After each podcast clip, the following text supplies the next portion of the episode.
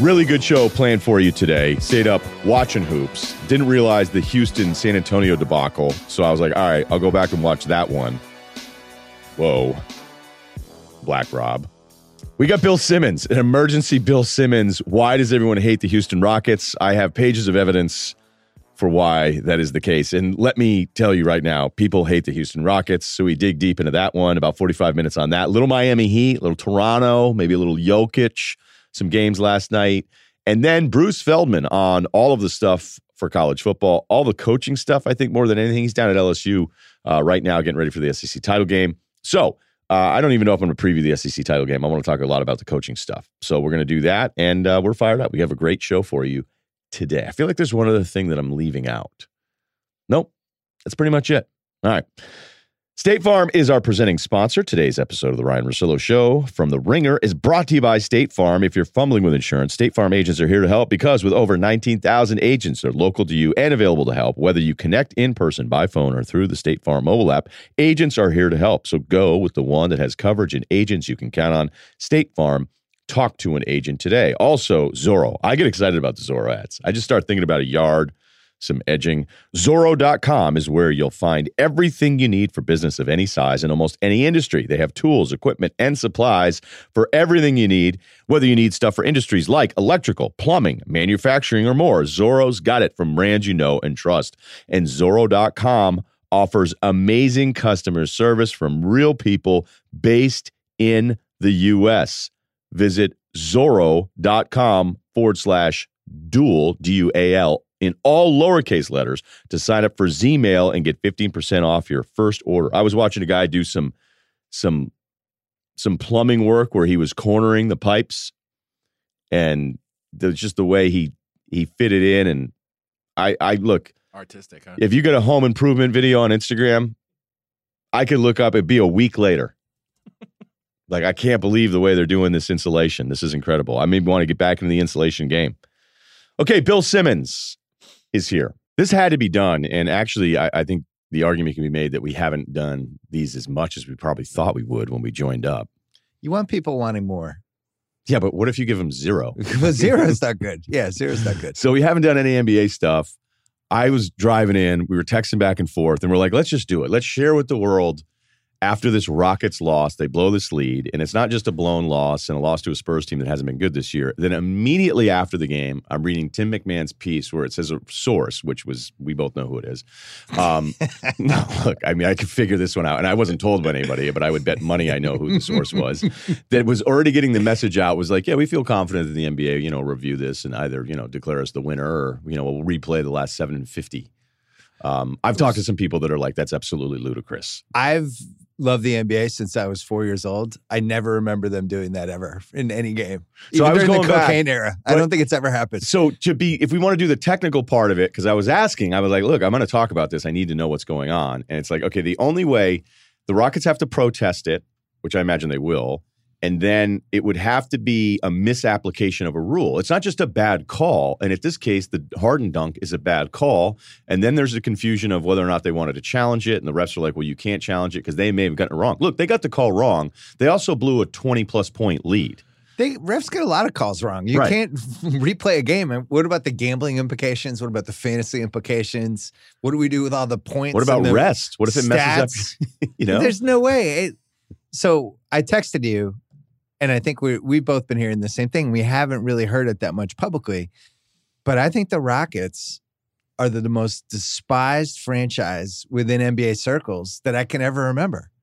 Okay, well, let's go over. Everybody the, hates them. The resume. Um, they they play the victim harder than any team in the league. Which is rule number one of how to get people to hate you is just whine and bitch about stuff. And it's not even about this one. The problem is, is they already have on the resume after that Warrior series two years ago, no. where they released they they gave it to Zach Lowe, they gave it to Rachel Nichols, and was like, here's our study, our unbiased study of all the calls that were missed and all the points that we lost out on. And it's like, actually, you know, we would have won these games. And you go, well, first of all, all possessions are connected. And to when I went through it, I was like, what what is this? And they released it, and they released it to try to get like the public opinion on their side. And that's what that quote was about last night. It wasn't that the Rockets were confident they were going to get a win or that the league would look into this and then reward them. It was let's let's get the message out there so that we can get in front of this. And it's almost like a PR play, which to me is like, are are you really like to me that's insulting. Right. And it also wasn't the reason they lost the game. They blew a 20 point lead. They had the ball at the end of I think regulation and overtime and the and the second overtime and got bad shots every time. And they blew the game. And they lost to a team. I was watching it in disbelief. It was like Lonnie Walker, Poeltl. Lonnie Walker went crazy. Aldridge wasn't even playing. Lonnie Walker went nuts. DeRozan took a charge. DeRozan took a charge. But I so here's the thing. They have now positioned themselves as the annoying sport parent on a youth soccer team that's just complaining about everything all the time. And eventually during the games, everyone kind of moves away from them. And it really peaked last year. And we talked about it on my podcast during the after that first game in the Warriors series when they just went nuts for three days about the lack of calls. And I actually thought it really affected them for the second. They were so upset that game one didn't go their way. I thought it threw them off their game for the rest of the series. So And that, as I had mentioned before, was was kind of like what I thought was this propaganda thing where they were going back and looking at the playoffs, but that was released after that Monday. right. And the problem is for people like, look, here's who stick up for the Rockets: their staff, their fans, and Russian assets. Okay, because no one else likes it, and that's fine. You know what I mean? Like, I there are things that I want to get to here where I'm fair about the fact that they really should have a couple threes later. Like to have that absurd stretch of not being able to make a three in Game Six and Game Seven against the Warriors, like they were going to win a title that That's year. at home games, Right. Where it's like you win a home game, you advance. Right. And you're you're going to beat that Cleveland team. Right. And I think they would have. And I give Daryl a ton of credit for being the team that's like, let's find a way to take down this insurmountable thing, which, you know, people saying, oh, the Warriors are going to win seven or eight titles. Like, that stuff's stupid because it doesn't really work that way. But they were this thing that could not be toppled. And Houston is probably sitting around after the series going, you know, we actually were close. Like, we should have, if the math works out averagely, you know, we would have been able to figure this whole thing out. But the problem is, is that it's awful to watch. Okay. Anybody that sits back and says this is fun to watch, like you're you're only a Rockets fan. And I can I've already done my rant where I can't stand it. I can't stand it. I hate watching them. I watch them less on TV because I know exactly what it's going to be. Well, now they've added Westbrook to Right. even make it more unwatchable. and with his triple double, which you pointed out the history on that one last night. Yeah, because he had he was seven for twenty nine for nineteen points, and I was like, I don't really ever remember a box score like this. So I went and the play index on Basketball Reference, which is really fun, and only five guys since nineteen seventy six had taken thirty or more shots and scored less than twenty point twenty points or less in a game, ever. That's forty four years or something. So it was a historic Westbrook performance. On top of Harden goes 24 for 24 in the from the free throw line. Capela has a 20-20. Lonnie Walker has 28 points in 30 minutes. It was just a really weird game. I'm with you though. I hate watching the Rockets. I respect what Harden's doing. I think it's amazing.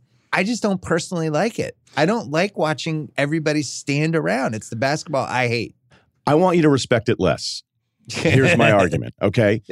Now, for them to bitch about calls is the ultimate irony because the league still hasn't figured out how to properly officiate Harden. And 1982 is the first year I remember a season. Okay. Seven years old, that Sixers team into 82 83. Yeah. The, the cover of Sports Illustrated, the Sixers are going for 70. And the faux faux faux thing. I mean, Yeah. that was an insane team. I did not chart games back then. You weren't charting games. weren't cha- wasn't charting games. But I cannot think of, and I'll lean on you here, where which player has ever been or which player has ever benefited from the way he's officiated the way Harden is. Can you think of one? I cannot think of one. There's like LeBron, Michael Jordan, Moments. Yeah, where it's just like at some point you get respect calls. Bird had it. I think you hit a certain level of greatness. I, to me, it's more like a Shaq thing, where they just don't know what to do game to game, and every game seems to be interpreted differently. And that was the big thing of Shaq's career, right? If you're gonna, if you were gonna give him the calls on the physicality, where every single team is just ramming an elbow in his back and hacking him, pulling his shoulders down if you were going to give him those calls, then he could shoot 40 free throws in a game. And if you decide to look the other way, then the other then the other team's like, oh, this is great. You basically have a two by four and you're killing Shaq.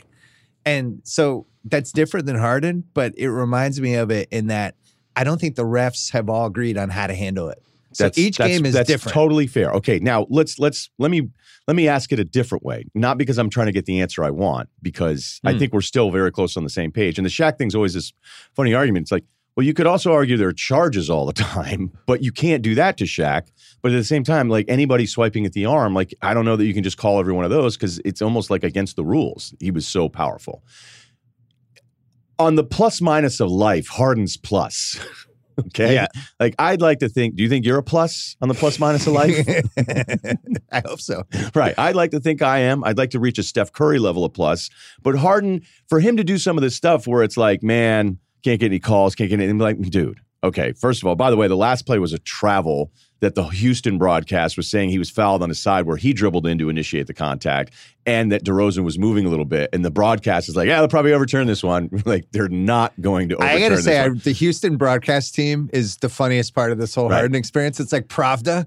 They're like, "Oh, he got he got killed," and then they show the replay. It's like worse than Tommy Har- where Harden's just lurching into people, and then he has this way of because he's lefty. Everyone always forgets he's lefty as he's coming at them full speed like a bull, and then he lurches into them. He puts his left hand out. And then the refs just kind of go ah, ah, foul on the other team. Like they don't know The- what to do. The Houston broadcast, if they were on a boat heading down the Niagara Falls, they'd be like, look at this view.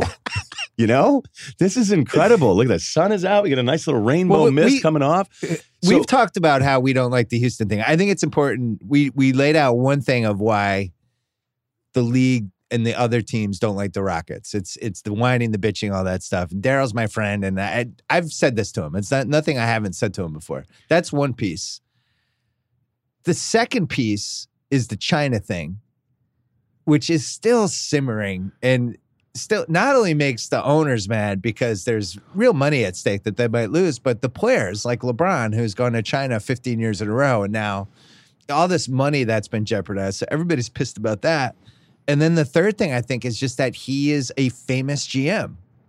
And he does stuff like he comes on my podcast to do the book of basketball and he does Michael Lewis profiles. And most GMs are just behind the scenes and the other GMs know they're good, but they don't. And I think people feel like Daryl's a self promoter, and they've felt that way since last decade. So you put you all these Daryl- three see, things together. It's funny knowing him, and I've known him longer, and I don't pretend to know him even close. Like I know, I mean, it's not debatable. You know him far better than I do. You're much closer with him than I am. I've always liked him and respected him a ton. I've just known him longer from his first days when when he was helping with the bank that was doing the Celtics purchase. Right, the 2002. owners, the owners that were buying Wyc and and Steven, those guys were like.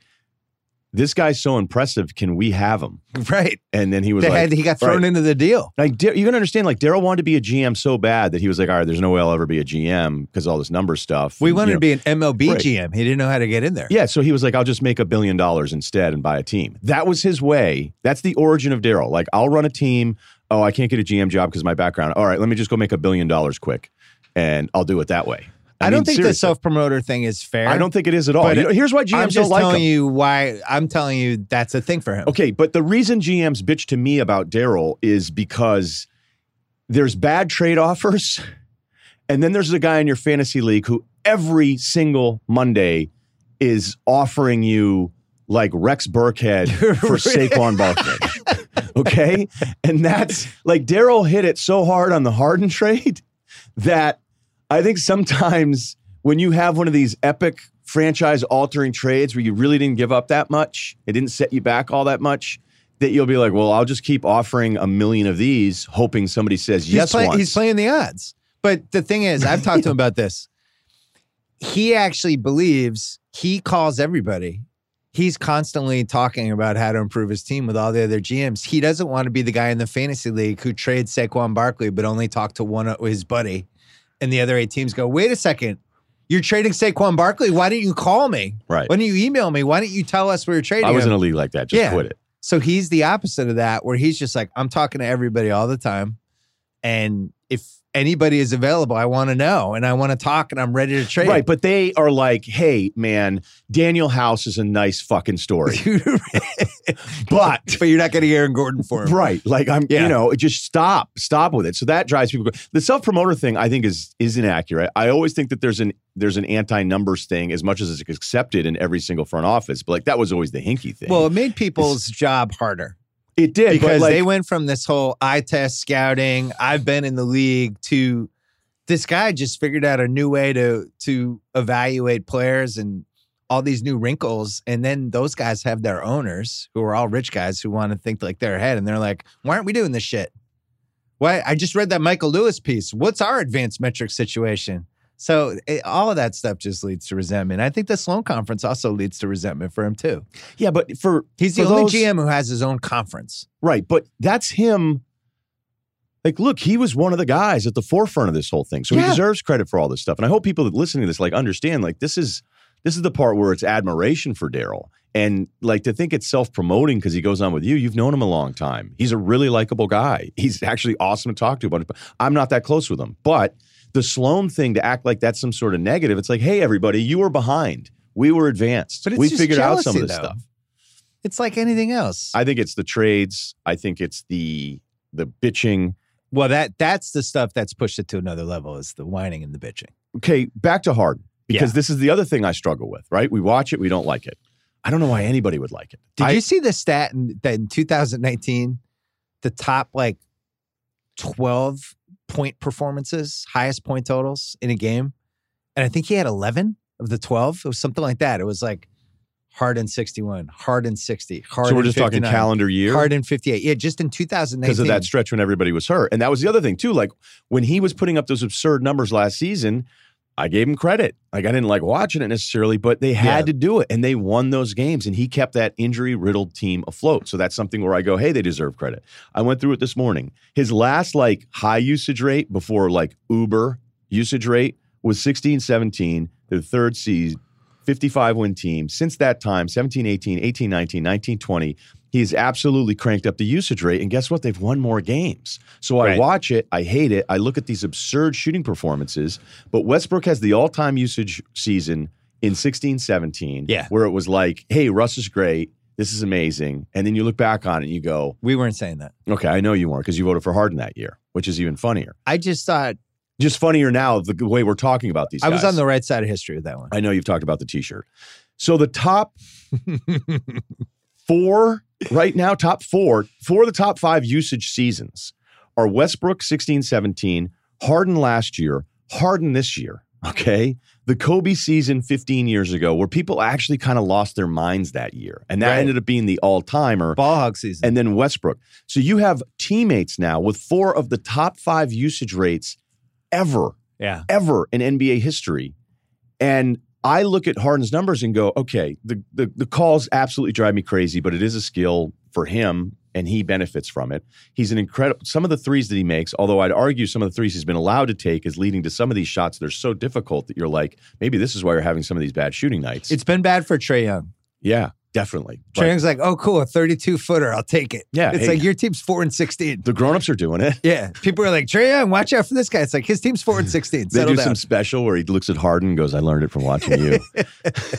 so when I think of these offensive numbers and I'll see these things, be like, Harden's doing things we've never done before. I'll be like, okay, but there's more space, the way he's called, Yeah. and it's almost like saying Luke Falk or Connor Halliday or, or Gardner Minshew are the greatest quarterbacks in college football history because of the way Washington State plays. Like, can we at least admit that as great as Harden is, and he is great, that you've almost got to cut off 20% of it because of the absurdity of how isolated it is what they do. And here's what kills the case for him. Luka is doing basically the same thing right now, but in a better and more efficient way where he's not hogging the ball as much. And and I wonder if this is just where the league is headed because all of these rules have shifted toward just having one ball dominant guy. Luka has the ball all the time. Like Uh, if he you're, if you're watching Dallas highest- versus Houston, Yeah, there's like possession numbers, like tracking of like how much you have the ball. Luka, I'll look it up as you're talking, but I think it's he's number one. Yeah, if you watch Dallas and you watch Houston and you're just like, how often do these guys have the ball? I, Luka probably has it as much as Harden does. The difference is it's more fun to watch him because he's using his teammates way more and he's trying to do pick and rolls and slash and kick stuff like that. The thing I hate about Houston, how many times have you done this? Where it's like, oh, I'm flicking channels. Oh, I wonder what the score of the Rockets game on. You go to the Rockets game. It takes two seconds for the direct TV feed to goes black and then the Rockets come on. And Harden's just at midcourt dribbling. I would say 75% of the time I flip to a Rockets game, that's the first sight you see is just Harden dribbling and the other four guys standing around. And I know it works and I know he's historically amazing. I just don't personally enjoy it. I just don't. So I don't. I haven't watched a lot of the Rockets this year, and I'll come in when he has 50 points in the third quarter. I'm like, all right, maybe he'll score 70. I'll watch this. I watched last night because I want to see if he could break the free throw record. That's why I came on in the fourth quarter. You But- wanted to see the free throw record I want to see if he can make 25 for 25. I was excited for that. I like sh- I like shit like that. I know. Actually, you do like stuff like that. That's where I go. Like, because I was all in on Miami and Toronto. Yeah, and that was a great game. Awesome game. And, you know, honestly left impressed. You know, Toronto's better than I thought they'd be. Wrong about Toronto. Wrong, you know, before the season started. Miami, though, is so unique. But I, I don't want to move off of the, the Harden thing yet because I know, I know kind of like if you're listening right now, you're thinking, okay, you guys are leaving out a big part of this. And this is always my anti Harden part of it, where I give them credit for doing what they seemed unthinkable. The usage thing, as bad as it is to watch, works. And Daryl is looking at this going, hey, Russillo, you idiot. This is the math, and we're better. So shut up. You know, and Yeah. that's where I, I I can't really give him a counter to that. No, you can because the inside the NBA guys did it yesterday. It's the And it- playoffs. It's the playoffs and it's the rhythm of the other guys. And I thought Kenny and Charles did a really good job last night talking about how hard it is to just stand there, not have the ball a lot, and just be expected, especially in tight games when the defense really ramps up and they're doubling hard. It's the Westbrook in the playoffs thing. Like Yeah. I watched you for 82 games, ignore the rest of us, and get every single stat. and now I now- need you Now, now you want me to make a 17 footer off a double On in command. five? in two minute with two minutes left on the road. I know you haven't touched the ball more than ten times in the last hour, but make this twenty-two footer for me. I think it's really hard. I I completely agree And they, with you. they were there. talking So- about how Robert Horry was one of the few people who could just not touch the ball and make biggest the biggest shots of a game. It's a really rare skill. Not a lot of people can do it. Okay, hold on, Bill. More on the Rockets here in a second. Yes, this Rocket segment's still going. Bill knows when he came after me, he was like, "Can we get Russillo?" Because he was like, "Hiring is challenging," and I was like, "Yeah, I think I think it'll work out." But there's one place where anyone can go, where hiring is simple, fast, and smart, and growing businesses connect to qualified candidates. Codable co-founder Gretchen Hebner, Gretch in the building. Hey, were you guys the other day just amongst yourselves or maybe out at a romantic dinner and you're like, I wonder what Gretchen Hebner, co founder of Codable, has been up to? Well, I'll tell you what she's been up to. I don't know if she knows Dylan Miskowitz, but boy, would they hit it off if they're available. Don't know. Don't want to start any rumors about Dylan or Gretchen. But she experienced how challenging hiring can be after unsuccessfully searching for a new game artist to grow with her education tech company. So then Gretchen was like, wait a minute, let me switch to ZipRecruiter. And guess what Gretchen saw? She saw an immediate difference. And you can too by signing up for free at ziprecruiter.com slash Ryen. That's R-Y-E-N. You don't have to be a Gretchen. You don't have to be a Dylan. You can be you.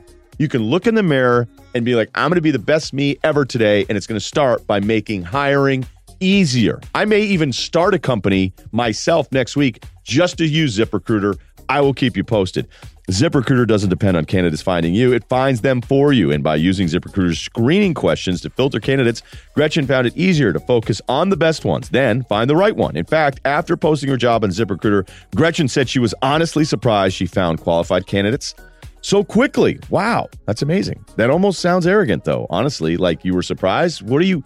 What podcast have you been listening to? Have you heard Dylan Miskowitz's story? Have you heard about ZipRecruiter? Why was Gretchen honestly so surprised that she found qualified applicants so quickly? Well, guess what? She hired a new game artist in less than two weeks. It's an amazing story. With results like that, it's no wonder four out of five employers who post on ZipRecruiter get a quality candidate within the first day. See why ZipRecruiter is effective for businesses of all sizes. Try ZipRecruiter for free at our website, ziprecruiter.com slash Ryen, R-Y-E-N. That's ziprecruiter.com slash Ryen, R-Y-E-N. ZipRecruiter, the smartest way to hire. All right, more on the Rockets. So if you go playoff flameouts, I've got a bunch for you here. And this is the problem for Harden. And, you know, when he did that sit down with Stephen A, and Stephen A's like, hey, you know, people say you search for calls and this, this, and, and Harden's like, I just let my game do the talking.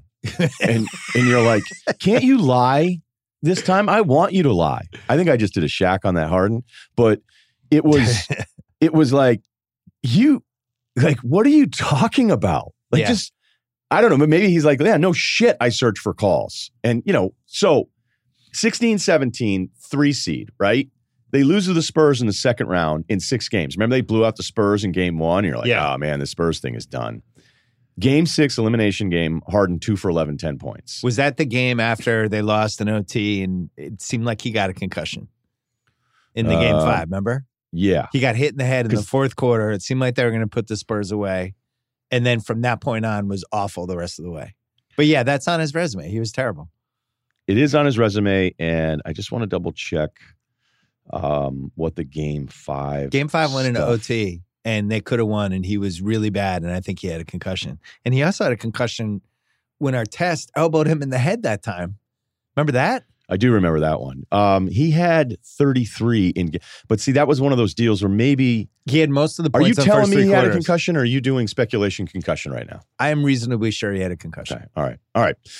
So I guess that one doesn't count. no, Um, it, it counts because they've never came out and said he had a concussion. So it's Ga- on his resume. He was terrible down the stretch of game five, and he sucked in game six. One seed against Golden State, 17 18. That's when they missed all those free throws. If Chris Paul doesn't have the hamstring problem, you're probably looking at a ring for Harden in this well, we, group. we did this on the when Zach and I did the Harden pod. You can't leave out 2015 in this because game 6 I'm against the there yet. Clippers. I'm not there yet. Well, It's on game six list. against Clippers got benched. he got I went to that game. They, They, they fucking benched him in a do or die game. That's so. So he was right. out. So You got to start there. the great Clippers comeback game for Houston. He's not in the game. Not only is he not in the game, he's sitting on the bench with a towel over his head as his teammates are getting into the comeback. I was watching it going like, wow, if are they going to trade him? What's going to happen? And then in the last four minutes, he got more involved. So we've got that one. You've got the Spurs one, concussion TBD. Game six, um, he goes 10 of 24, 4 of 12 from three, 32 points. So the overall stats were good, but that's when they had that that stretch where they didn't they weren't going to win that game at Golden State. But they got game seven at home. He goes 12 of 29. So yeah, it's 32, 6 and 6. It's 12 of 29 when you're supposed to be an MVP, not like a top five guy, like an arguably arguably top three guy. And you say, hey, whatever, guys had bad games. Kobe's game 2010 against the Celtics, he was terrible. Artest bailed him out. But Harden's got too many of them. Well, you you skipped over game six. They had a big lead at the half. Remember, Golden State got hot in the second half. Yeah, I I, think just Houston didn't think was they were up- going to lose that game at home. But I think Houston was up like 17 in that game. 17, 18, something Golden like State that. was was a third quarter dominant team back they were. then. I'm just saying that wasn't a blowout. All right, so 2015 Western Conference Finals, they got smoked in that series when he was at Houston. That's when he, against the Warriors. elimination game though, two of eleven, and that's when he was on the ground. Remember that? Like he was on the ground.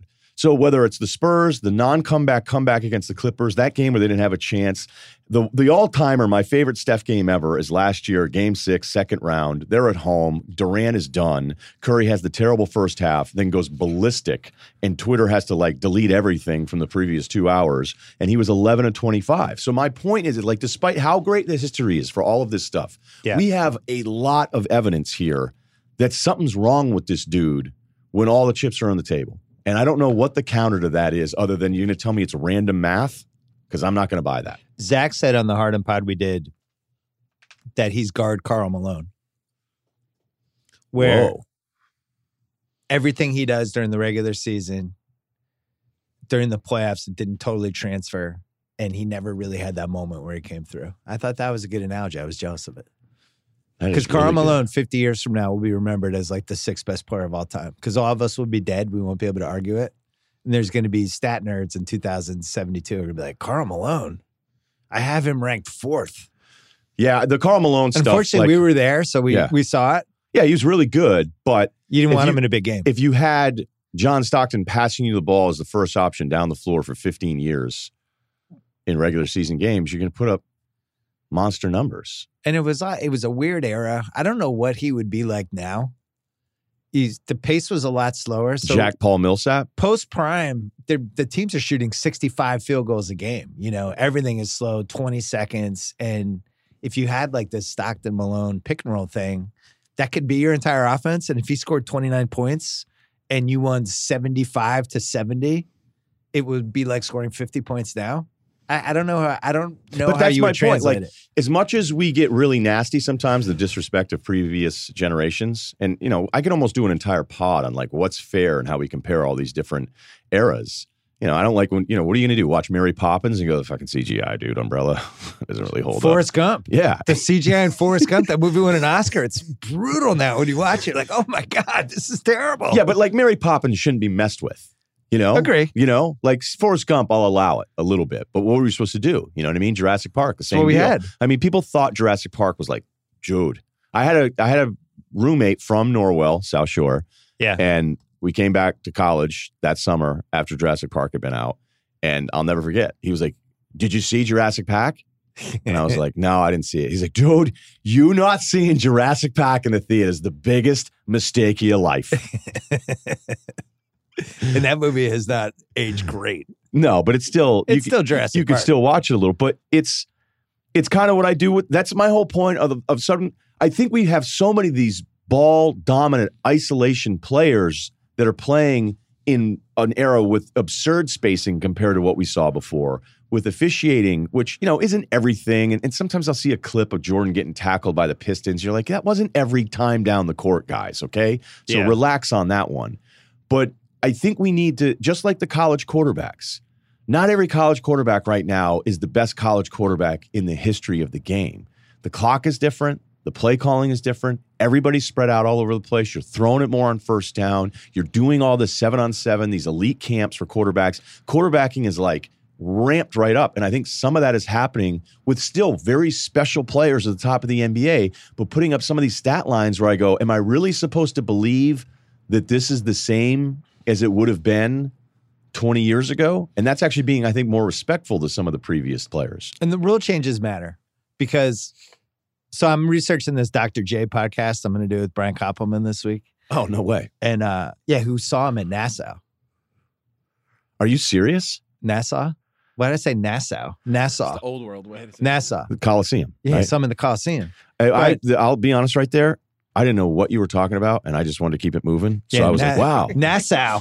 I thought it was NASA Hey, keep this in, Kyle. but I thought- Kyle. I, I want thought there people was- to know I'm an idiot. right, but there was a chance there that I was like, is he talking about something I have no idea? NASA. Just, It's just keep- another league? Right. Yeah, just keep moving. So the league 79, 80, 81, culminating in that Sixers Celtics epic bloodbath, where game seven, if you watch that on ESPN Classic, it's basically rugby crossed with basketball, and nobody is taking a shot from more than 17 feet. All 10 guys are in the paint. It was really hurting some of the athletic guys they had, like Julius Erving, David Thompson, um, guys that, you know, they wanted to open things up. So that that's when they put in the illegal defense for the 81-82 season. And if you look at Dr. J's stats and the Lakers stats and people like that, the field goal percentages just go up. And the scoring goes up. And then that Lakers team that actually won the title, which is kind of if you had the greatest team of all time tournament, it's it's my sleeper, the 82 Lakers, because they could go they could go Kareem McAdoo, Jamal Wilkes, Nixon, Magic, and go small ball, and they had a press, and they did this whole thing. But they used what the new rules were, and the fact that you know pace made more sense. Slicing into the lane, you had more room. There weren't just big bodies in there, and it changed the course of the rest of the decade. Nobody remembers this now, but then we saw the same thing happen with Nash and the Suns in 04. And now I feel like the last couple years we're seeing this other shift where the math everybody has figured out the spacing and the corner threes and all these different things. I think we're going to see more of this stuff, not less of it. I think like I actually think Luka's the future of this stuff, not James Harden. What they how they use Luka, the team they put around him, what their offense is, it's the smart version of what Houston's Houston's with Harden is just like just hog the ball, dude. We're we'll space the floor, do your thing. Dallas is like, how can you hog the ball and then also use everybody that's on your team?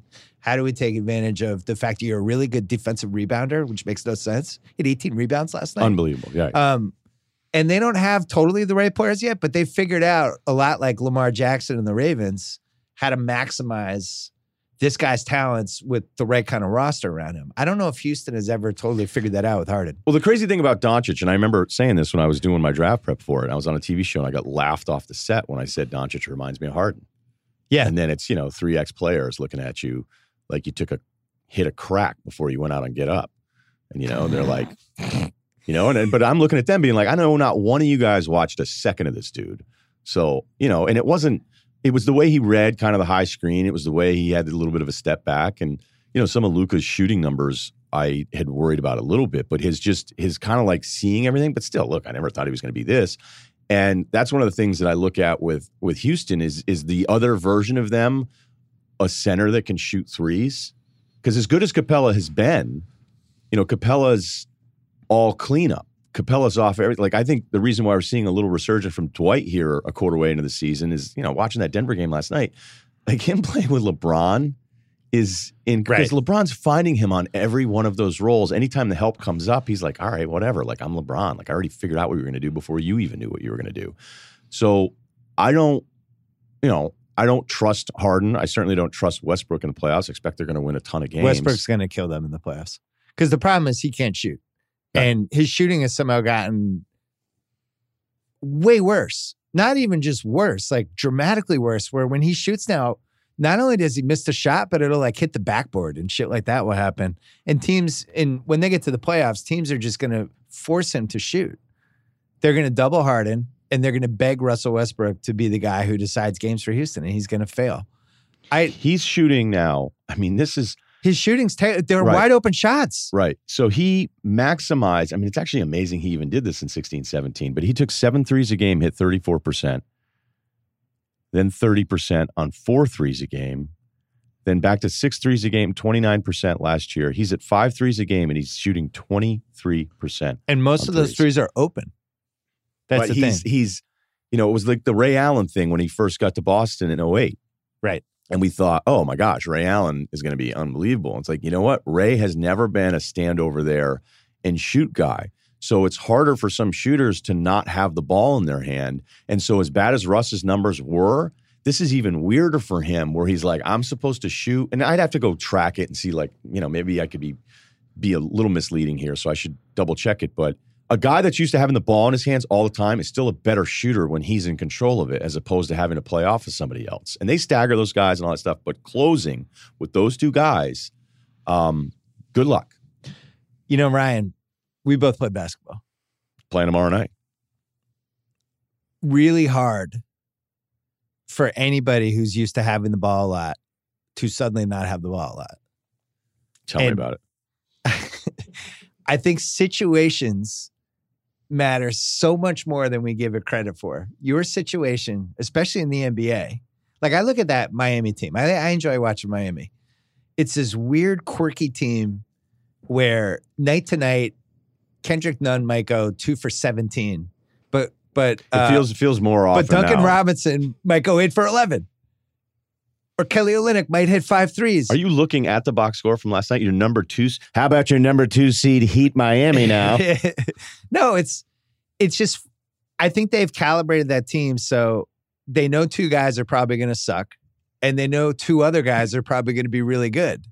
And it's just night to night it doesn't really seem to matter to them as long as Butler and Winslow are good.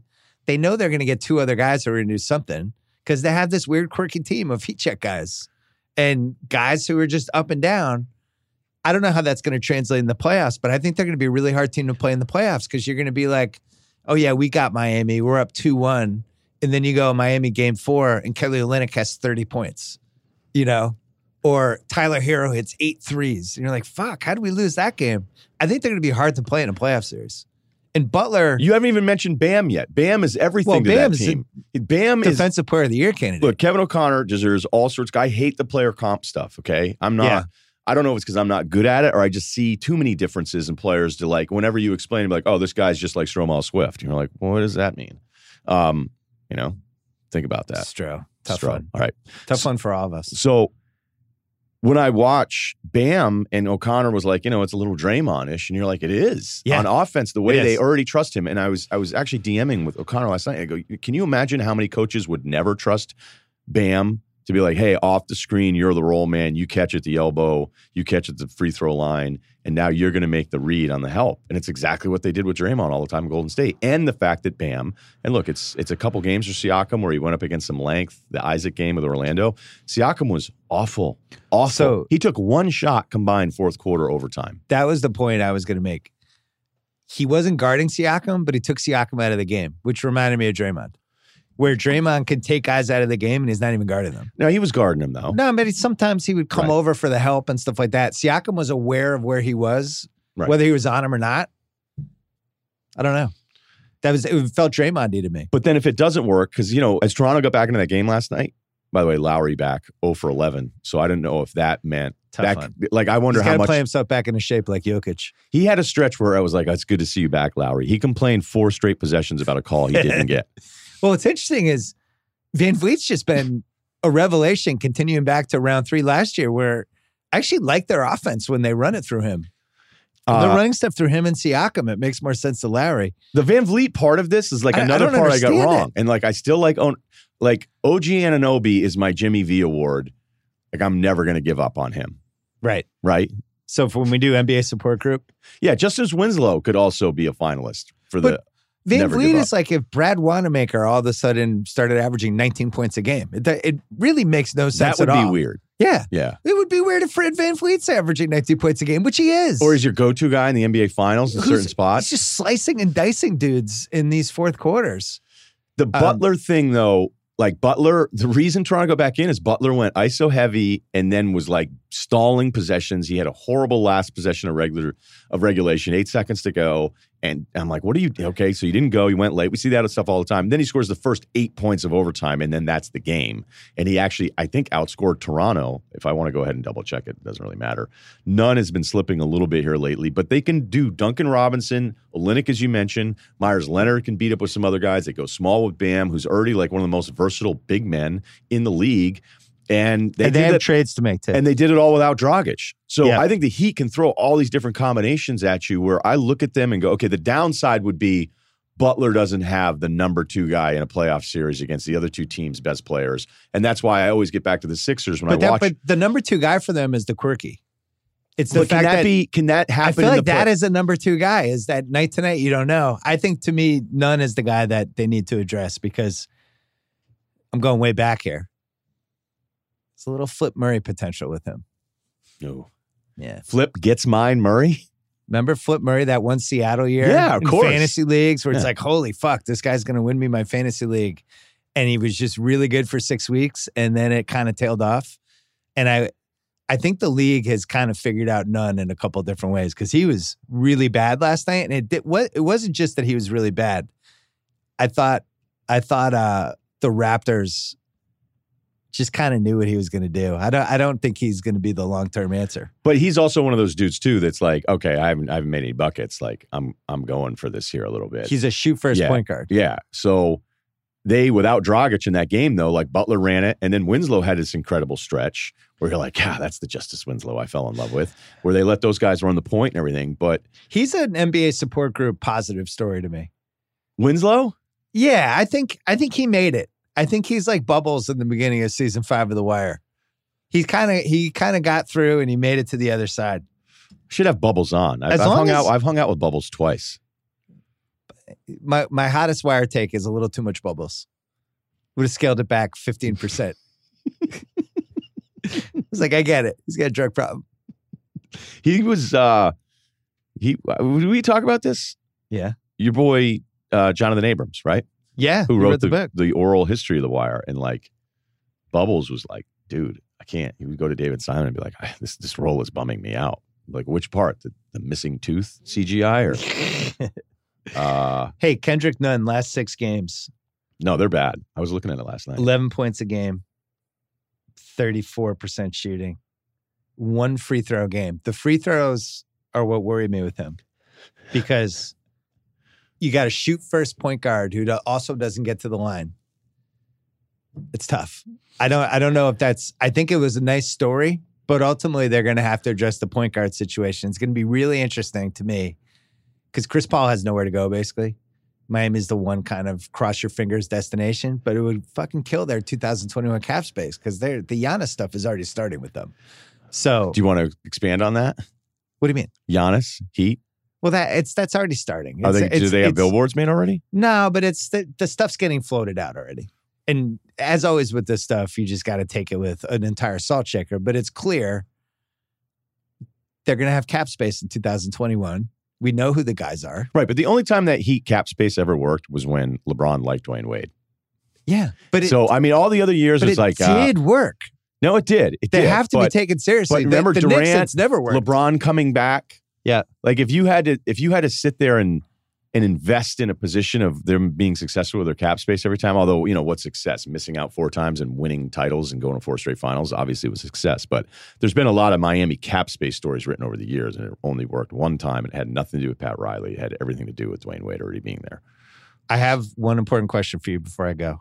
Now I got to finish this though.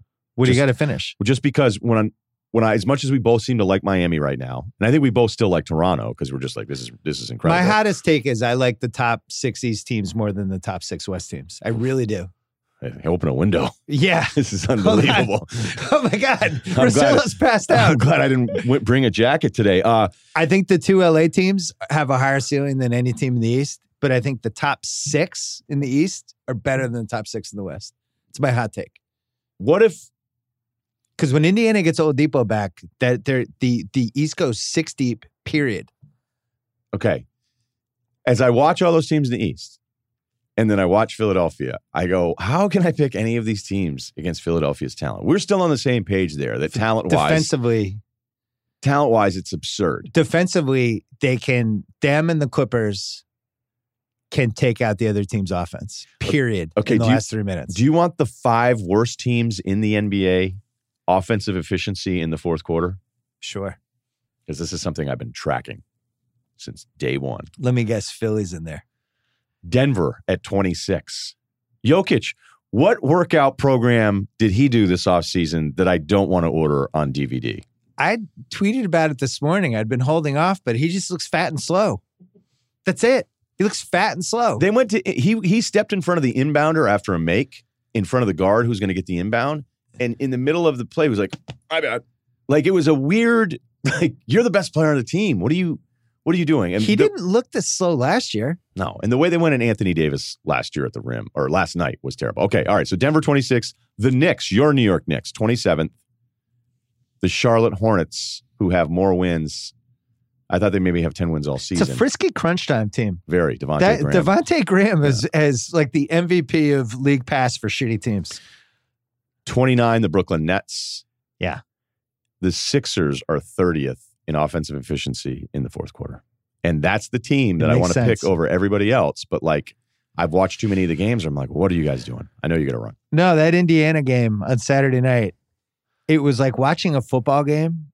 It was like watching the 92 Eagles or the 2000 Ravens, where you're like, they got to get back on defense. That's the only way they're going to score. Like they should just throw the ball back to Indiana so then they can get a fast break on defense. Don't even try it. Just just take a 28 footer so you can go back and because you have a better chance to score that way. Here's my question for you. I'm an NBA GM. You're running the Nets. Yes. I call you and say, "Hey, can we talk about Kyrie? What would it take?" Do you say, "I got to call you back"? Do you say, "No way, we're not trading him"? Or do you start texting the other people that work for you and and go, "We might have a bite." you're always gonna. I still think you're gonna be able to trade Kyrie, but I don't think you can. I don't think you can do that. I don't think you can do that to Durant, where you're like, "Hey, the whole reason why you came here, we traded him." Player empowerment era. Maybe now we're shifting into the team empowerment era. That would be great. Hey man, Fake- sorry, under contract, you're fake gone. super teams. Didn't Orlando try that with Big Baby Davis and Dwight Howard? Like we have Glen Davis now, Dwight. Yeah, it'll be great. Yeah, you, you guys, guys- will bang the boards. Um, they're better with Spencer Dinwiddie. The team, everyone, they look like the Nets again, Okay. and it's like undeniable. When you watched I watched two Celtic games against them Wednesday and Friday, and it's like they're really hard to stop. The team runs better. Everybody is being used now. Jarrett Allen, Joe Harris, all this stuff, and they just play better. And Kyrie's going to come back and he's going to take 30 shots a game and they're going to play worse. It's Uh, going to happen. I gotta I gotta go ahead and let you go on this one. Just I, I don't want to mess your day up.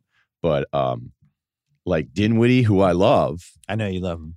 but I'm also fair. I'm I'm stern, but I'm fair, Bill. And he seems every possession where he's it's like a I'm pissed Kyrie is here possession. Yeah. And he had a really bad close to a game last week where, you know, he just wasn't interested in getting anybody else going. And like I worry about him a little bit in that the stuff I loved about him is that he could kind of get to where he wanted to get to. Yeah. But I wonder, you know, there's there's a really like we've talked about this whole time. There's a very delicate line of like production and usage where it's awesome. And then you can cross into this isn't actually awesome to play with. And it may not lead to the wins that you think you're going to get just because the numbers are so absurd. That's when Kyrie comes back. That's one of the most fun stories in the league because Dinwiddie is clearly, and I could see in both of those Celtic games, this is my team now. Yeah, right. I think that's what it's like when he This is comes in off the team. bench. These are my guys. I was here when we had the glorious 42 and 40 season that is now being romanticized like they were the 77 Blazers. um, and then Kyrie, I, I don't know. Can't wait to see it. Priscilla, this was a blast as always. All right, man. Uh, Spencer Dinwiddie, fourth in usage rate for bench players. Actually, no, he's no, no. Wait a minute. What am I talking about? I'm he's second. I got two non qualifiers in there, so he's behind only Derrick Rose in usage rate for bench players. I knew I was Wow. onto something. Derrick Rose. See that layup the other night? Derrick Rose looks like oh, borderline unstoppable. Are the Pistons back? We'll do They that They might be a time. little back. All right. Coming up next. Hey, Bill Simmons has a podcast. It's the Bill Simmons Podcast. Check it out on Ringer. Before we get to Bruce Feldman and all the college football stuff that I want to get to, want to tell you about DrinkWorks because our podcast is brought to you by DrinkWorks, home bar by Keurig. Much like a premium espresso machine, but it makes cocktails instead. That sounds way more fun. Um, there are over two dozen different drinks to choose from. So there's literally something for everyone. So if it's really busy at a bar, and they go, "Hey, six shots." And the bartender normally would expect in the transaction a specific request where he goes, "All right, what six shots do you want?" And then the guy sucks. He's like, "Oh man, dude, whatever. Make something. House specialty." So I'm just giving you guys another heads up, little tips on being on the other side of the bar. There's nothing we liked less than when we're slammed and somebody's like, uh, "Get creative." You know? I thought you guys liked that. My No. Why? Do you do that, Kyle? No, no, no. All right, don't do that. Or I love when it's like beer. I don't care. like, what do We've you? got seven beers. how- What do you you've been you, you've been to a bar before, right? Like, you know how this works. You know, when you show up to buy clothes, you go, just hey, point me to the pants. What kind of pants do you want? I, two legs. Two. So yeah, don't do that. And this is why DrinkWorks is going to work because you have all the ingredients. They're going to hook it up. So I don't know that your house party is going to get that crowded, but you'll be able to say, "Hey, you know what? Here are the options. Why don't you pick something? Make a decision. Make a decision for yourself." All right. So the drink maker creates bar quality cocktails freshly made at the push of a button. The only way to get the amazing DrinkWorks home bar with exclusive savings plus free shipping. Go to drinkworks.com. Use my code Ryen, R Y E N, at checkout to save $50 and get free shipping. Don't wait. The amazing offer won't last, and it's only for my listeners. That's drinkworks.com. Use the code R Y E N. This might be a nice little gift for some of the parents listening for, let's say, 21 and older kid moving into his apartment. He's trying to look like an adult, you know? Bro. Or maybe you want to buy this for your place, buy it for the significant other. Maybe you're sick of making drinks for somebody. I don't know. I'm just throwing stuff out there. Anyway, drinkworks.com. Remember, please enjoy responsibly. Drinkworks home bars currently available in California, New York, Florida, and Missouri, Pennsylvania, and Illinois. That's seriously the six best states. So, sorry, everybody else. With more states available for pre sale today. So that means if you don't live in one of the six best states in the country, um, and I'm, I'm kidding, uh, am- am I though? PA? Drinkworks.com. Go there and make it work. And now it's time for the State Farm Safe Bet of the Week. The Kansas City Chiefs going into New England, you can count on. That sentence sounds dangerous out loud. It doesn't feel very safe, and that's what State Farm is asking for here. They're asking for a safe bet. They don't want to be involved with anything dangerous, and it feels a little dangerous, but I'm feeling dangerous right now. All right, let's go over some facts. Everybody's off the Patriots. That's not why I'm doing this right now. I'm telling you right now, if I could have a spectacular down the field threat offense versus a great defense, I think in today's NFL, I'd rather be able to hit on big plays, the threat of big plays. And Mahomes, who, if you go through this right now, and I went through all of his games, his game logs, QB ratings not necessarily the best thing, but his back to back ratings in the last two games haven't been that great. Uh, they lost against Tennessee on that field goal issue, but they've won two games since against the Chargers and Oakland. They were dominant against the Raiders, but if you look at his numbers overall, not very impressive. Under 200 yards in both games, under 60% completion percentage. He's had five games this year where he's actually been under 60%. So what's going on with Mahomes? We're still talking. He only did that three times in games that I even count from all of last season when he was the MVP. So he's actually had some statistical stuff that you could dig in. And if you actually watch against the Oakland game, you go, you know what? I don't see it being that crisp. So why am I picking him against this awesome New England secondary? I think Houston did some things, not necessarily just against one guy in the secondary for New England, but did a really good job in getting some of the linebackers into coverage. I think Kansas City will do that, looking at their tape. Obviously, having a guy like Andy Reid being able to do that. And on the other side, as much as I'm, look, still respectful of New England's defense, and I have to be, you have to look at the fact that New England had real issues getting any separation with the receivers, but that was covered up last year at times in their passing game with this ground attack that they started using more and more successfully at the end of the last year and into the playoffs. And that has not shown up whatsoever. Some of the Sony Michel numbers are really scary when you look at his elusiveness rating and missed tackles or yards after contact. They're all pretty bad. So if New England were to beat a team like Kansas City, who I know you're thinking, hey, Ryen, their defense isn't that good. Well, guess what? They're bad against the run, one of the three worst teams in the league. But the Patriots don't run the football. And that's the whole point. So that's why I'm going with Kansas City Chiefs as my State Farm safe bet of the week. If you're fumbling with insurance, State Farm agents are here to help because with over 19,000 agents, they're local to you and available to help, whether you connect in person, by phone, or through the State Farm mobile app. Agents are here to help. So go with the one that has coverage and agents that you can count on. State Farm. Talk to an agent today. Okay, let's talk some college football. We used to do that. Remember, we would go, the Bruce. I haven't done that in a while. That's what we used to do. And maybe you don't enjoy it. Um, Bruce Feldman from Fox and The Athletic.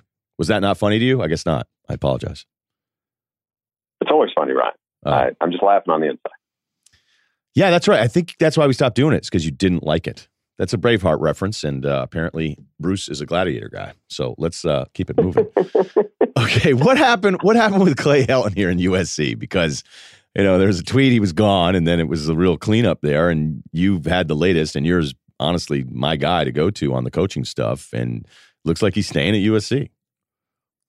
So really, this had started getting some momentum early last week, and so you have a new president, Carol Folt, and a new AD, even newer than her, Mike Bohn.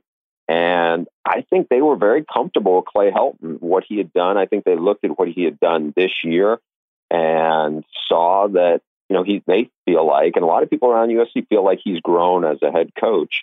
I think there's a couple other things that factor into this.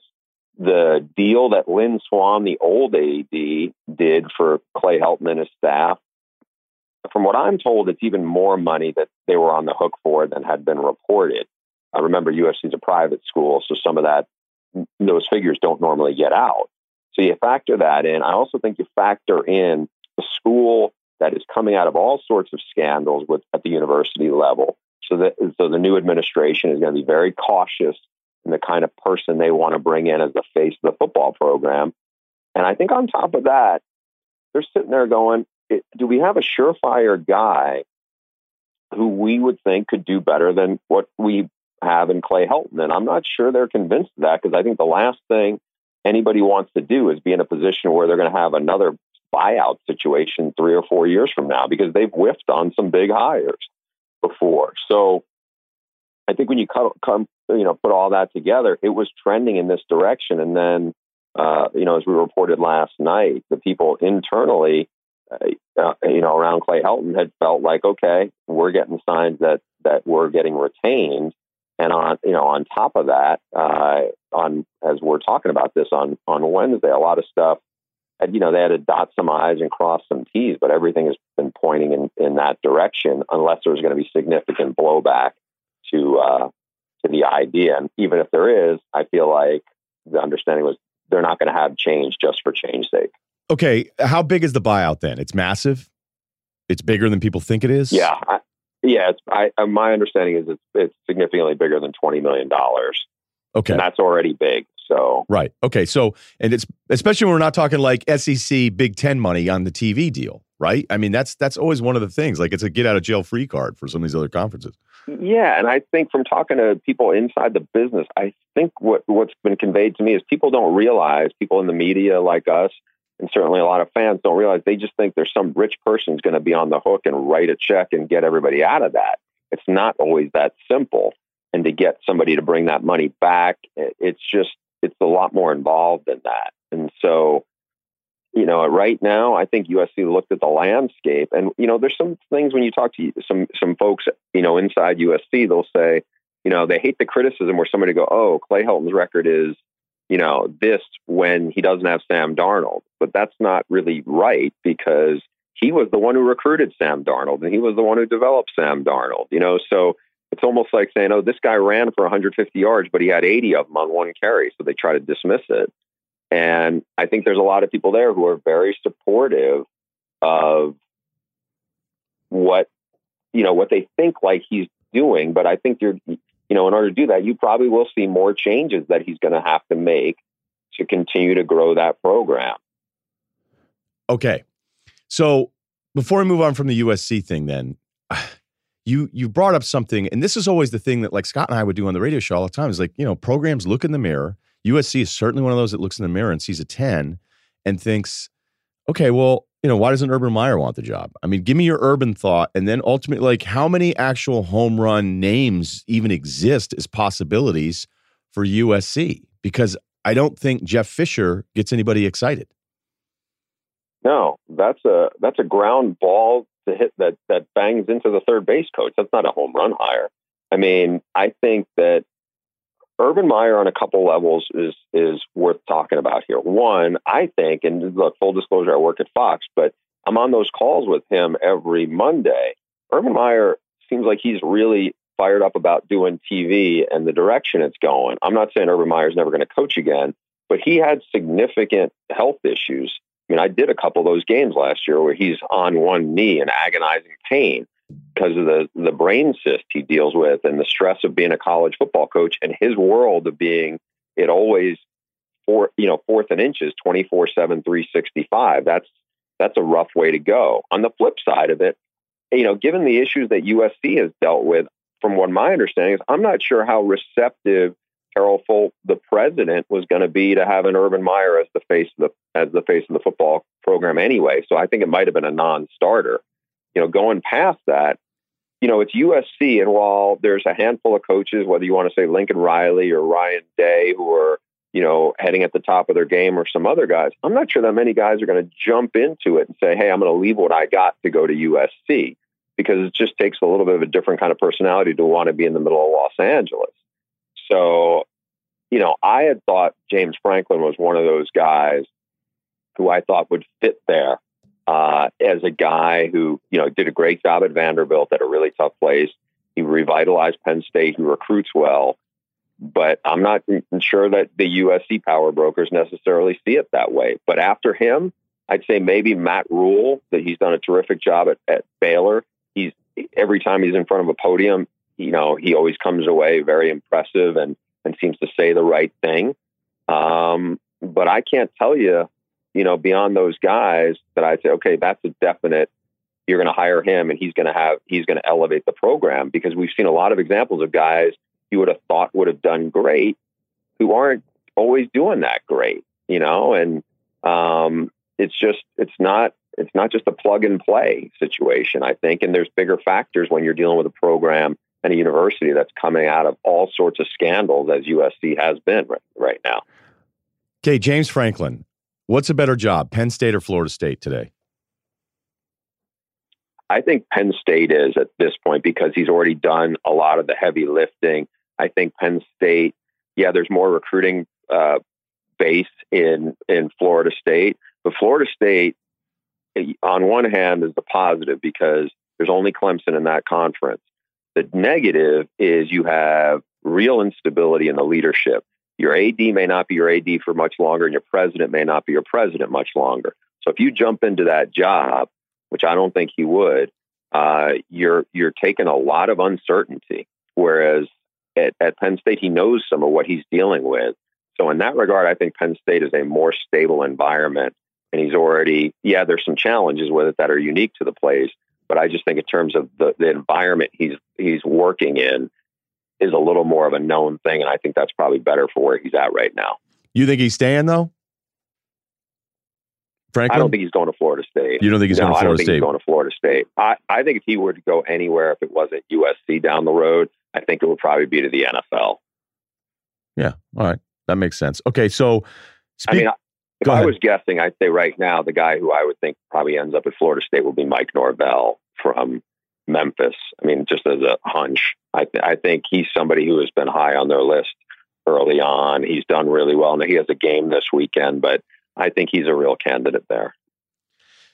so Norvell is a good example of like, look, solid, lesser program. They've competed in games against Power Five teams, and you know, I don't ever like look at the Norvell thing and go, oh, but that would be like one of those things with Florida State, be like, oh, this is kind of a letdown where it felt like Willie Taggart, you know, you get him out of Oregon that quickly that it all made sense and he wanted to go back to Florida.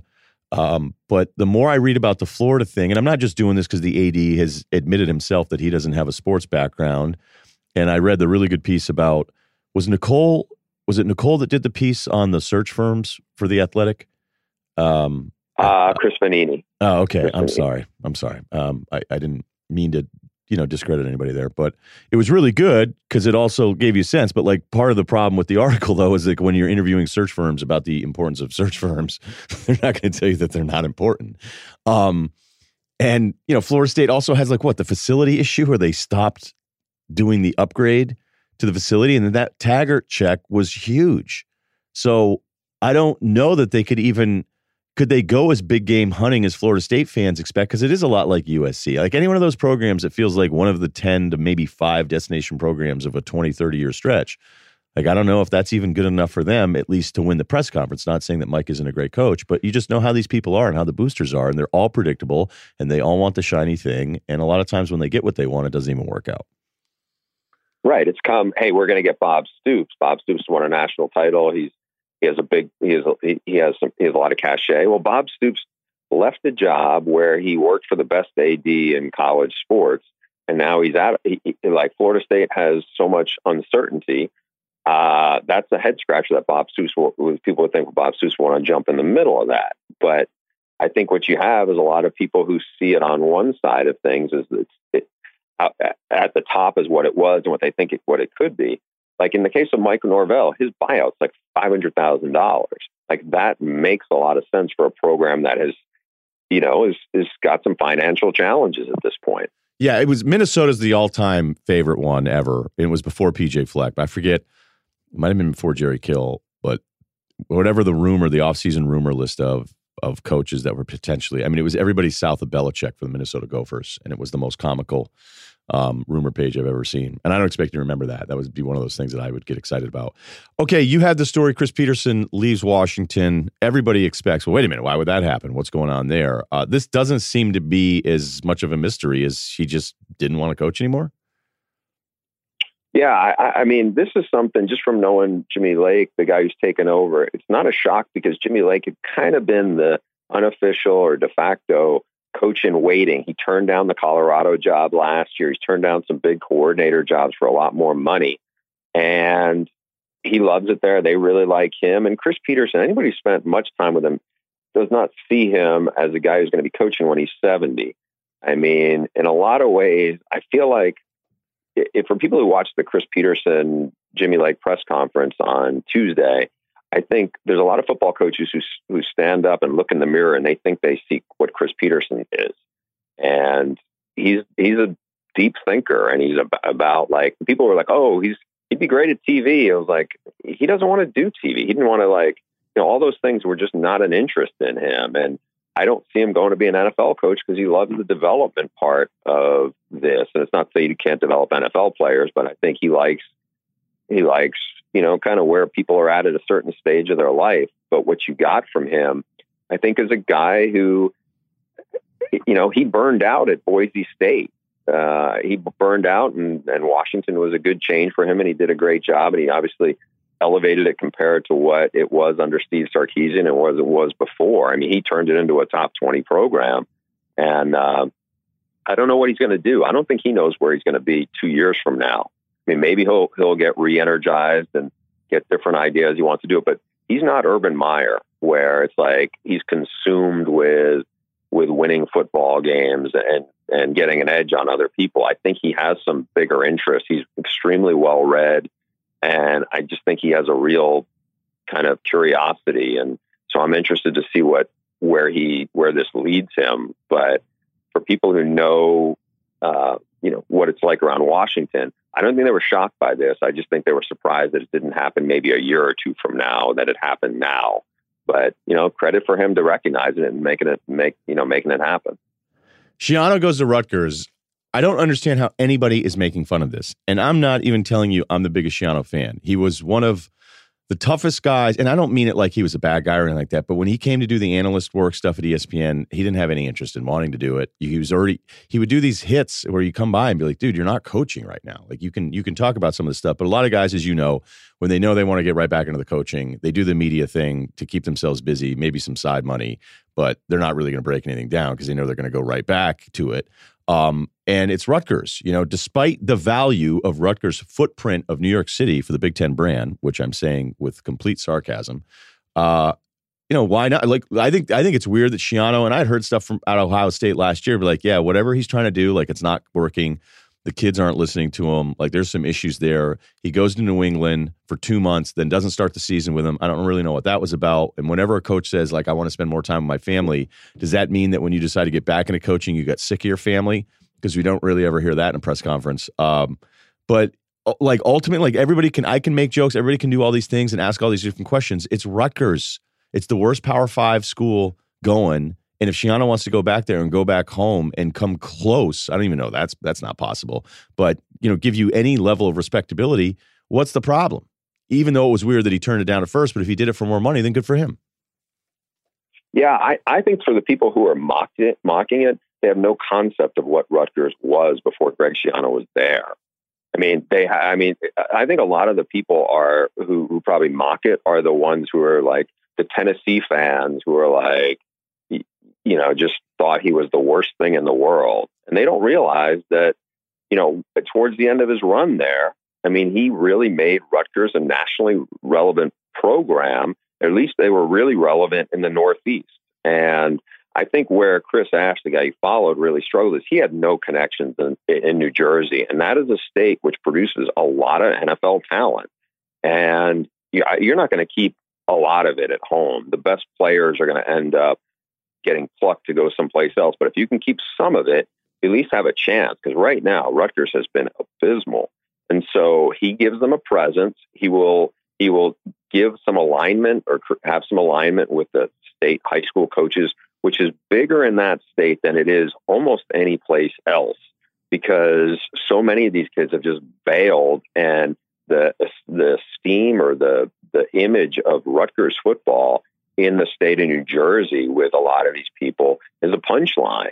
And so I think Greg Schiano will will help remedy that to some extent. And my understanding, uh, Ryen, is he really didn't get you know there was about a week lag in between the talks broke off and then they circled back. And obviously, there was a huge amount of support from fans and former players.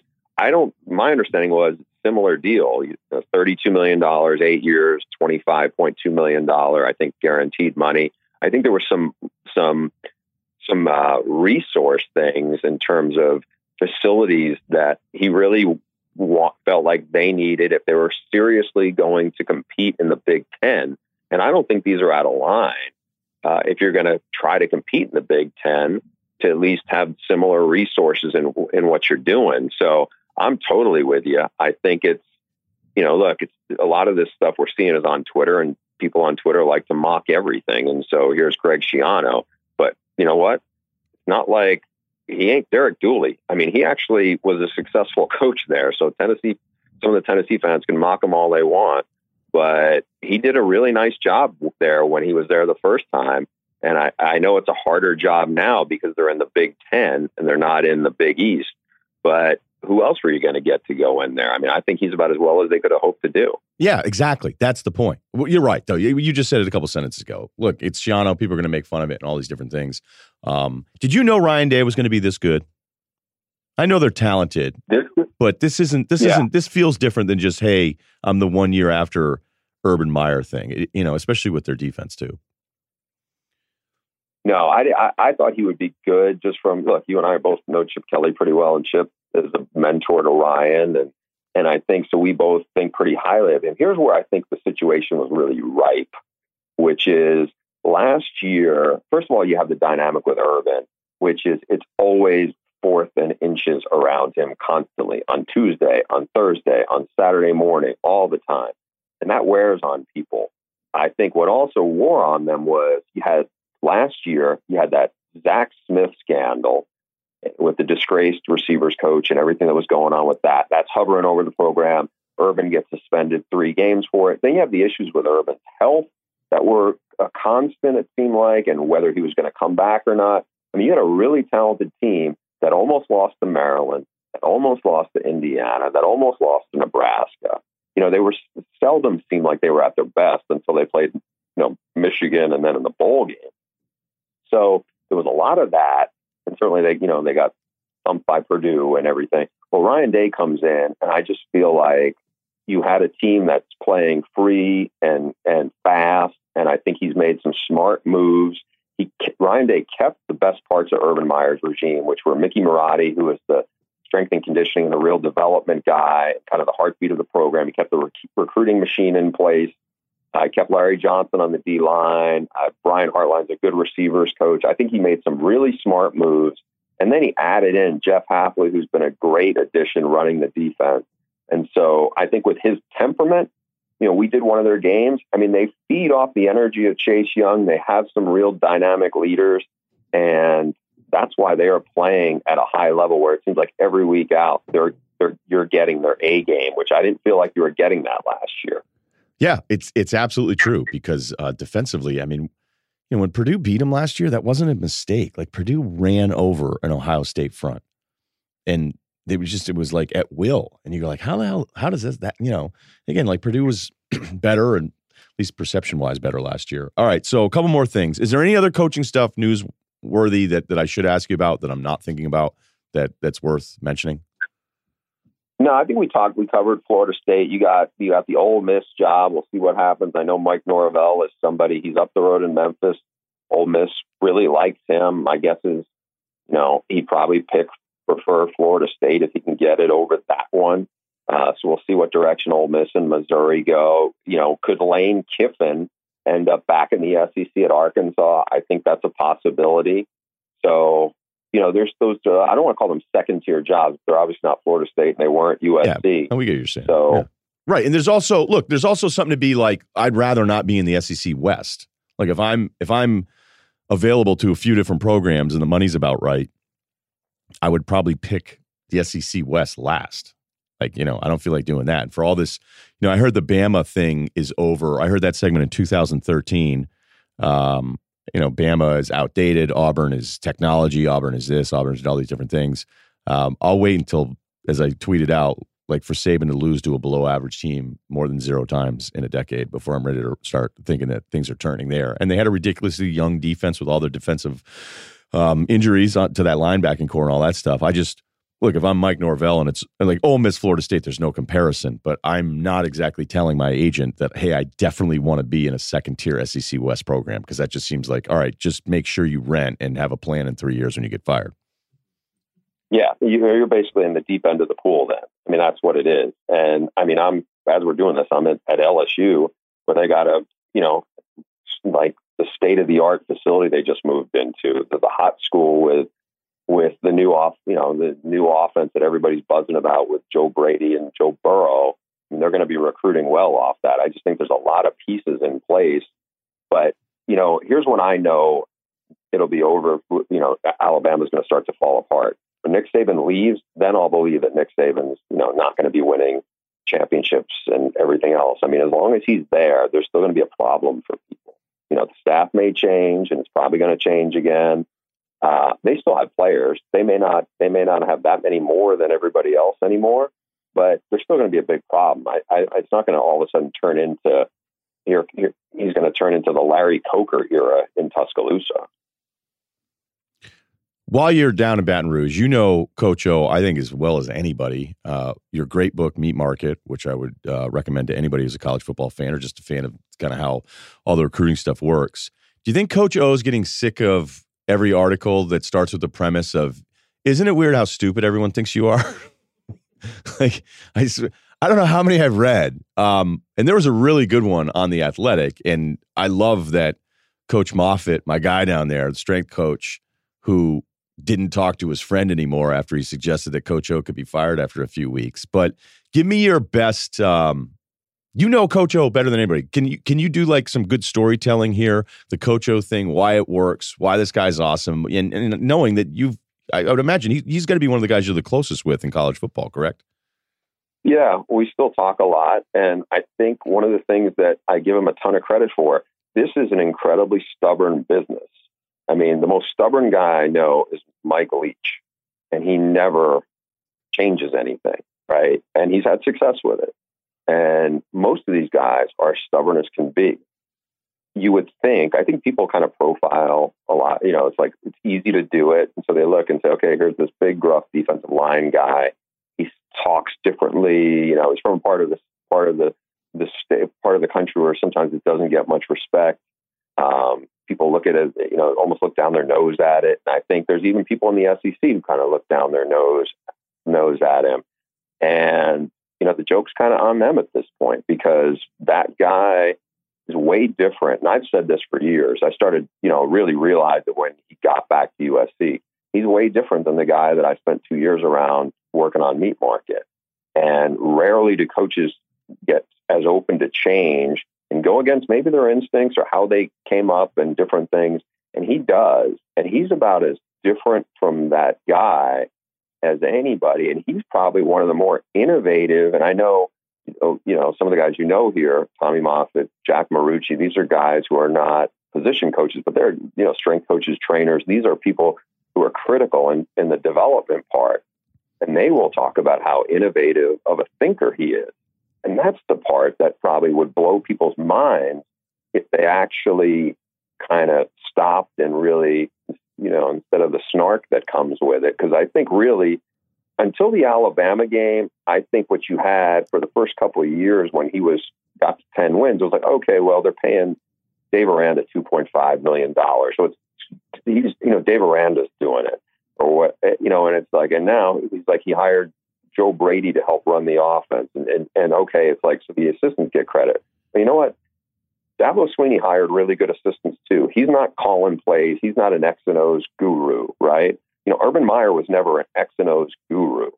You know, they had they were smart enough to hire really good assistants around them, and I think it took to the Alabama win for a lot of people to kindly, finally, kind of come to grips with okay, maybe this guy is different than the guy we've been mocking for the Coach O song or whatever that was in Memphis, and and all this other stuff that had been just kind of the you know the the Hummer commercial and all these things that were really easy for people to kind of poke fun at. and as far as you know, I don't think he reads any of these stories. I mean, the guy I covered a couple, you know, ten years ago or twelve years ago, you know, he did read a lot of that stuff, or it would get back to him. This time, I don't think he has the time, or I don't think he cares at this point much about that because I don't. I just don't think. I think he knows better that you know what that stuff's not going to help me win games. It's not going to help my team any. So I don't really care what those people think. Those people don't. Those people who are making those jokes, they don't matter. They don't get it. So why am I going to concern myself about what they think? Right. It's any of this stuff. It's hard enough, but you get to a point where you go, "This is such a waste of time worrying about all this stuff." Um, especially when you are talking about something as important as maybe winning a national championship. Uh, who's your fourth team if everybody wins?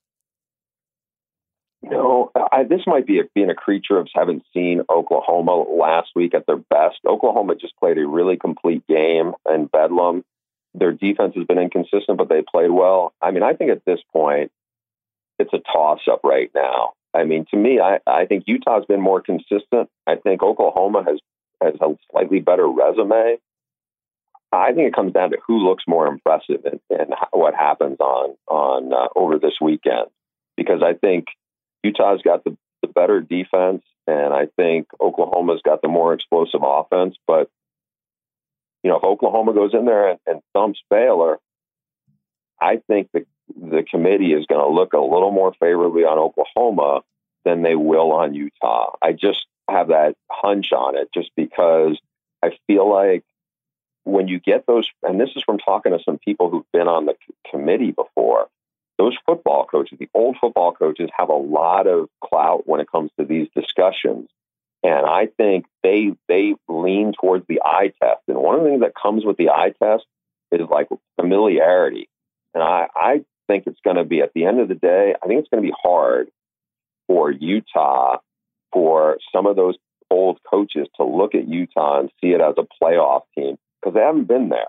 They've seen, you know, granted it was Baker Mayfield, but they've seen Oklahoma, you know, go toe to toe with Georgia and almost beat them in a, you know, in a playoff game at the Rose Bowl. I just think there's a little more familiarity, a little more comfort with them. So if Oklahoma plays really well, I think that will be the reason, maybe not the excuse, the reason for the committee to prop them up at, at the expense of Utah, unless Utah dominates Oregon and and Oklahoma doesn't look impressive on Saturday. Yeah, I really don't think Ohio State would have jumped Oklahoma a couple years ago if it weren't, you know, it were it was TCU and and Baylor. I just think there's this hard human nature reflex of, oh, Oklahoma smash Baylor, okay. And then where Baylor beats Oklahoma, people are like, hey, you know, maybe we give Utah a shot here. And I know it sucks. I know it's unfair. I know it's not what people want to hear that are in Utah. Think about and, it like this, Ryen. This would be an analogy. Like, you know, we're talking, I'm sitting here in, you know, my old meat market place kind of, and you, you know, you do a lot of NBA evaluation kind of stuff. What's one of the things that a lot of people always like to do when they evaluate? Oh, he kind of reminds me of this player. It's always got to get back to like a familiarity place. You know, this guy's a poor man's, you know, Kevin Durant Swift. or whoever. Right. You pick your pick player, and that's how that stuff kind of I think it's just a little bit of human nature, and that's that's what I think will happen with that committee when they when they see it, especially when hey, we know Jalen Hurts has played in three national title games. Tyler Huntley, I'm not sure what I think about him. You know that I think that stuff. I hope I, you know I hope it doesn't come down as simple as that. I don't know because I don't know if that's the fair thing to do, but I feel like that's how they think because that's what I've heard how the coaches kind of are. Yeah, that that makes sense. Um, but it's really really brutal for Utah fans to hear, but um, you know, whatever. And when I look at their defense and I go, you know, if I put Utah in the group with the other three, there's no way I like Huntley as much as other quarterbacks, but from an efficiency standpoint, you know, he's he's been incredible. It's just Burrow is off the charts. All right, do this for me. Say hello to Stringfellow, Louis Bourgeois, Moffitt, and um, all the guys down in Baton Rouge. Enjoy. Do you want any? Do you want any signature baseball bats from Marucci? Um, say hi to make sure you say hi to him too because I haven't I haven't talked to him and and I didn't you know I was in Tuscaloosa for the game so let's just put it this way hopefully uh, I'll be I'll be lining up to uh, at a further date I just don't think I can make Atlanta this weekend that's all. Hey, come on down! I'm going to be there. I, I got a couple of beers with your name on them. Well, if it's the LSU people, it's going to be it's usually more than two, but uh, yeah, I know. and It's usually probably more than more than eight percent alcohol. Too. Right, right. They're just they're just built different. The SEC should do instead of it just means more. LSU should just do an ad where it's like we're just genetically engineered to to handle a tailgate and a late kickoff better than any other fan base, except for maybe Wisconsin. I would I would always I never want to slight them because they've they've stepped up in the past. All right, you can read all of Bruce's stuff at the Athletic at Bruce Feldman CFB. And of course, you see him on all the Fox coverage, and he is uh, one of the best to do it. Thanks, man. Always pleasure, Ryen. By the way, Derek says hi. Okay, that's your Wednesday pod. We'll talk to you on Friday. Please subscribe, rate, review. If you're bored, feel free to kick it around a little bit. Um, have a great next two days.